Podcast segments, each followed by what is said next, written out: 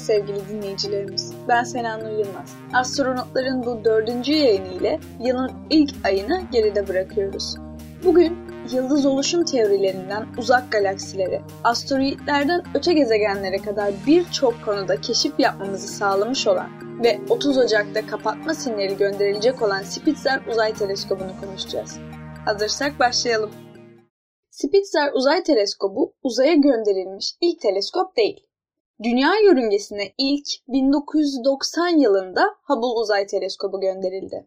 Bir yıl sonra 1991 yılında Campton Gamma Işını Uzay Teleskobu yörüngeye yerleştirildi.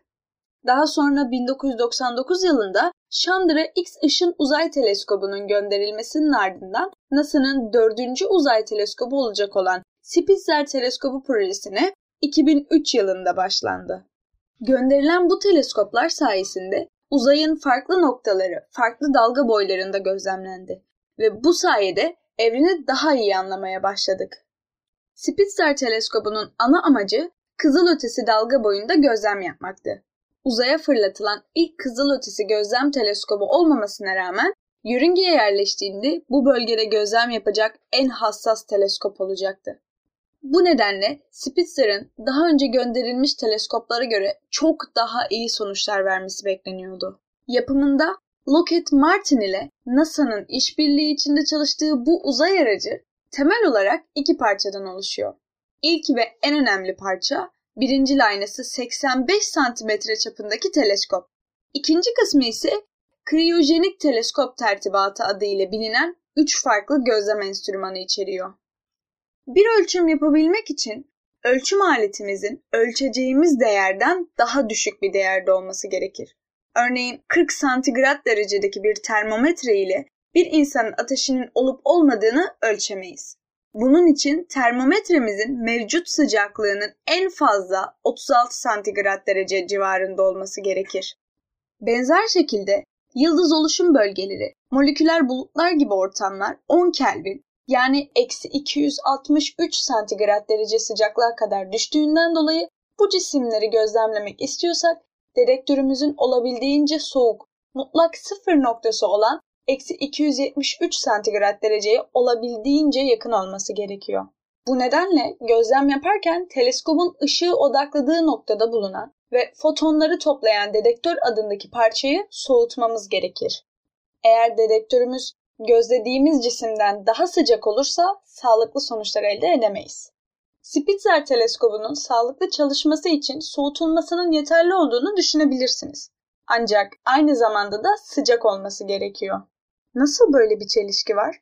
Uydunun teleskop kısmının soğutulması gerekiyor. Evet, ancak elektronik ekipmanların da oda sıcaklığına yakın ısıda çalışması gerekiyor. Çünkü her ne kadar dedektörün minimum sıcaklıkta olması elde edeceğimiz değerler açısından en iyi sonucu verse de devre elemanlarının çalışabilmesi için belirli bir sıcaklık aralığı söz konusu.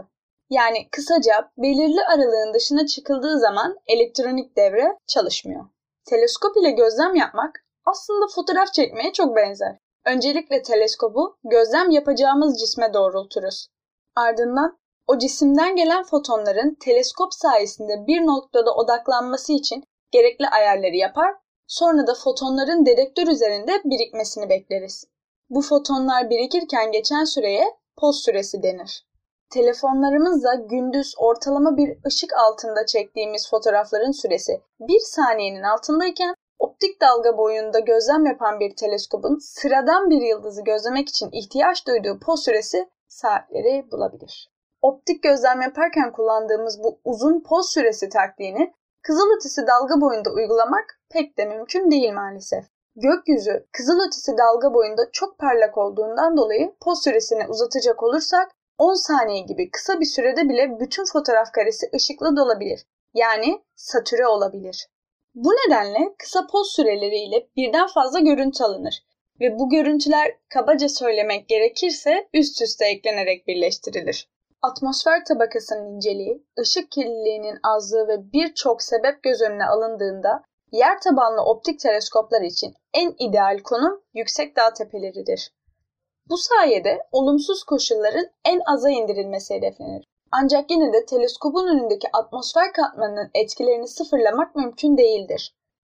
Bu etkileri minimuma indirmenin en iyi yolu teleskopu dünya atmosferi dışında bir yörüngeye oturtmaktan geçer. 720 milyon Amerikan doları gibi dudak uçuklatan bir bütçeye sahip olan Spitzer, 25 Ağustos 2003 tarihinde Delta 2 roketiyle Amerikalıların ünlü Cape Canaveral fırlatma rampasından Güneş merkezli bir yörüngeye fırlatıldı. Uzay görevleri planlanırken genellikle en üst kalite malzemeler kullanılır ve olabilecek sorunlara karşı bazı parçalar yedeğiyle birlikte gönderilir. Spitzer teleskobunun görev süresi 2,5 yıl olarak belirlenmesine rağmen teleskoba 5 yıl yetecek kadar soğutucu madde de beraberinde gönderildi. Bu süre 15 Mayıs 2009'da doldu ve teleskobun ana görevi tamamlandı. Teleskobu çok düşük sıcaklıkları soğutmak için gereken sıvı helyum olmadan gözlem yapmanın mümkün olamayacağı düşünülüyordu. Buna rağmen şaşırtıcı bir şekilde teleskobun gelişmiş kızılötesi kamerasındaki iki kısa dalga modülünün verileri bilimsel amaçlarda kullanılacak hassaslıkta olunca teleskobun gözlemlerinin devam edilmesine karar verildi. Bu devam görevini Spitzer Warm Mission yani Spitzer ılık görevi adıyla sürdürdü. Spitzer teleskobu sahip olduğu çok amaçlı gözlem enstrümanları ve öte gezegenler hakkındaki keşifleri sayesinde dikkatleri üzerine çekti. Gerçi yörüngede dolanan bir teleskop olmak zaten yeterince dikkat çekici değil mi? Spitzer'in başarıları saymakla bitmeyecek kadar fazla. Güneş sistemimizdeki kuyruklu yıldızlar ve asteroidlerin görüntülenmesi, Samanyolu'nun detaylı fotoğraflanması, Satürn'ün etrafında yeni bir halka keşfi ve daha nicesi. Spitzer teleskobunun en bilinen çalışmalarından biri TRAPPIST-1 adlı yıldızın 2016 yılından itibaren 1000 saatten fazla gözlemlenmesiyle keşfettiği öte gezegenler. Bu yıldızın etrafında dönen bir değil, iki değil, tam beş tane dünya benzeri öte gezegen bulunması tabii ki büyük yankı uyandırdı. NASA Bilim Misyonu Genel Müdürü Thomas Sorbaşen, Spitzer teleskobunun keşiflerinin ardından Spitzer Uzay Teleskobu sayesinde evrenin çok farklı yönlerini keşfettiğimizi ve işleyişi hakkında çok detaylı bilgilere sahip olduğumuzu belirtti. Gelin Spitzer'in birkaç keşfine daha göz atalım ve bu teleskobun neden bu kadar önemli olduğunu görelim. Öte gezegen keşifleriyle adından sıkça söz ettiren Spitzer teleskobu aslında öte gezegen keşfetmek için tasarlanmamıştı. Çünkü bu teleskobun projesi hazırlanırken öte gezegenler henüz yeni yeni keşfediliyordu. Ancak yine de Spitzer teleskobunun öte gezegenler hakkında buldukları hiç de azımsanacak gibi değil. En bilinen keşfi 7 tane dünya benzeri gezegene sahip TRAPPIST-1 sistemi ile ilgili. Kayalık, küçük ve soğuk gezegenlere dünya benzeri gezegenler diyoruz. TRAPPIST-1 yıldızı tek bir sistemde şimdiye kadar bulunan en fazla dünya benzeri gezegeni barındırıyor. Spitzer teleskobu ise bu sistemdeki 5 öte gezegenin kaşifi. Üstelik bu öte gezegenlerden 3'ü yaşanabilir bölgede. Bir gezegenin yaşanabilir bölgede tanımlanması için yıldızına olan uzaklığının yüzeyinde sıvı su bulundurmasına elverişli olması gerekir. Yıldızların etrafında tek bir gezegenin dahi bu bölgede bulunması zor iken tek yıldız etrafında yaşanabilir bölgede 3 gezegen olması doğal olarak özel bir ilgi uyandırdı. Ve TRAPPIST-1 Spitzer teleskobundan sonra da birçok teleskopla hem yerden hem de uzaydan tekrar tekrar gözlemlendi. Spitzer Uzay Teleskobu Güneş sistemi dışından bir öte gezegenden gelen ışığı doğrudan gözlemleyen ilk teleskop oldu. Daha önce öte gezegenler ancak dolaylı olarak geçiş yöntemiyle gözlemlenebiliyordu. Geçiş yönteminde yıldızdan aldığımız ışık miktarının zaman içindeki değişimi gelen foton sayısıyla ölçülür ve detaylı analizlerle bu değişimin nedeni araştırılır. Uygun koşullar sağlandığında bu ışık değişimi yıldızın etrafında bir öte gezegen bulunduğu anlamına gelebilir. Gelin öte gezegenleri bir yana bırakıp daha ilginç bir keşfe geçelim. Süper kütleli kara deliklerinin çoğunun galaksilerin merkezinde olduğunu biliyoruz. Ancak tahmin edersiniz ki bu kara deliklerin etrafında yüzlerce yıldız ve gezegen dolanmakta. Dolayısıyla bu kara delikleri optik gözlemler ile gözlemlemek çok zor olduğu için yine imdadımıza Spitzer yetişiyor. Spitzer teleskobu 13 milyar yıl ötedeki iki kara deliği görüntüleyerek şimdiye kadarki en uzak süper kütleli iki kara deliği gözlemlemiş oldu ve böylece galaksilerin oluşum tarihine yakından bakmamıza sağladı. Spitzer teleskobunun bir başka görevi ise Samanyolu'nun gözlemlenmesi. Bilim insanları 2013 yılında Samanyolu'nun şimdiye kadar yapılmış en detaylı görselini oluşturmak için Spitzer teleskobunun 10 yıl boyunca topladığı 2 milyondan fazla görüntüyü bir araya getirdi. Samanyolu'nu görüntülemek zordur. Çünkü galaksinin her yerine dağılmış halde bulunan gaz ve toz gibi saydamlığı bozan maddeler optik ışığın bize ulaşmasını engeller. Bu nedenle Samanyolu optik dalga boyu ile gözlem yapılınca pek de detaylı görünmez. Ancak kızılötesi ışınlar bu yıldızlar arası madde tarafından daha az emildiği için kızılötesi gözlemler optik gözleme göre daha detaylı veri almamızı sağlar. Spitzer de işte bu sayede Samanyolu'nun spiral kollarının içini görüntülemeyi başardı. Spitzer teleskobunun bu çalışmaları sayesinde galaksinin spiral yapısı ve yıldızların merkezi çubuğunun 20 gigapiksel çözünürlüğüne sahip detaylı haritası oluşturuldu. Bu etkileyici haritayı bir göz atmak isterseniz astronotlar.space adresindeki internet sitemizi ziyaret edebilirsiniz. Spitzer teleskobu yalnızca uzağı gözlemlemedi. Satürn'ün halkalarını da kapsamlı bir şekilde fotoğraflayan Spitzer, Satürn'ün optik gözlemler ile fark edemediğimiz çok geniş bir halkasının daha olduğunu keşfetti. Bu halka Satürn'den yaklaşık 6 milyon kilometre uzakta başlayıp 12 kilometre ötesine kadar uzanıyor. Halkanın kalınlığı yaklaşık olarak Satürn'ün 20 katı iken çapı ise gezegenin 170 katı kadar. Eğer bu halka göze görülebilseydi dünyadan baktığımızda dolunayın iki katı büyüklüğünde bir halka görecektik.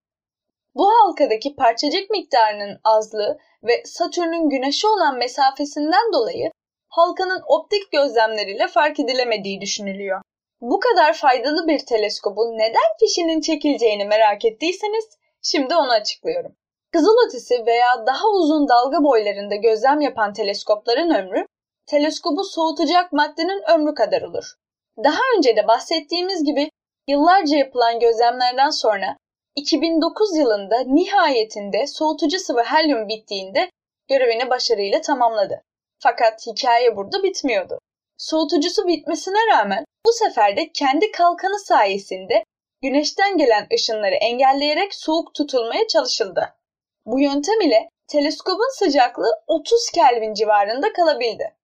Bu sayede iki gözlem enstrümanı verim alınabilecek düzeyde çalıştırılmaya devam edildi ve bundan sonra daha yakındaki cisimleri gözlemeye başladı. Spitzer ılık görevi adı verilen uzatılmış görev süresi yaklaşık 10 senedir devam ediyor. NASA 2016 yılında aktif olarak yürütülen astrofizik görevlerini gözden geçirdiğinde evreni kızılötesi dalga boylarında gözleyecek James Webb Uzay Teleskobu'nun 2018'de fırlatılacağını varsayarak Spitzer görevini 2019 yılından itibaren durdurma kararı aldı. Böylece bir yıl içinde de olsa James Webb ile Spitzer teleskobunu birlikte kullanmak mümkün olabilecekti. Ne var ki bu karardan sonra James Webb'in fırlatılması 2021 yılına ertelendi ve Spitzer teleskobunun ancak 30 Ocak 2020 yani önümüzdeki perşembe gününe kadar faaliyetlerini devam etmesine karar verildi. Tahmin edilen görev süresinin çok üstünde 16 yılı aşkın süre boyunca görev yapan Spitzer uzay teleskobunun astarı yüzünden pahalı olmaya başlayınca durdurulmasına karar verildi. Her yıl neredeyse 14 milyon dolar bütçe gerektiren projede masrafların en büyük bölümü projeyi yürüten personele harcanıyordu. Evrenimizi kızılötesi dalga boylarında detaylı bir şekilde gözlemleyen, hem güneş sistemimiz ve ötesinde hem de galaksilerde harikalar keşfeden Spitzer, önümüzdeki perşembe günü 30 Ocak'ta durdurulacak. Bilimsel enstrümanları kapatılacak ve araç güvenli moda alınarak gözlemlerine son verecek. Bir astronotların daha sonuna geldik sevgili dinleyiciler. Spitzer görevi 4 gün sonra sonlandırılacak ve güneş merkezli bir yörüngede uzay çöpü olacak olmasına rağmen elde edilen veriler sayesinde yıllarca yeni keşifler yapılmaya ve yeni makaleler yazılmaya devam edilecek. Yayınımızın yazılı haline ve ek içeriklere erişmek isterseniz astronotlar.space adlı internet sitemize göz atabilirsiniz. Ayrıca astronotlar.space@gmail.com e-posta adresimize konuştuğumuz içeriklere dair düşüncelerinizi belirtebilir, değinmemizi istediğiniz konuları yazabilir, bir kitap, link veya bilgi paylaşımında bulunabilirsiniz. Sosyal medya hesaplarımızı Instagram ve Twitter'dan astro alt çizgi notlar olarak takip almayı unutmayın. Facebook'tan vazgeçemem diyenler ise bizi astronotlar sayfasından bulabilirler. Gelecek hafta görüşünceye dek gökyüzüne iyi bakın. Hoşçakalın.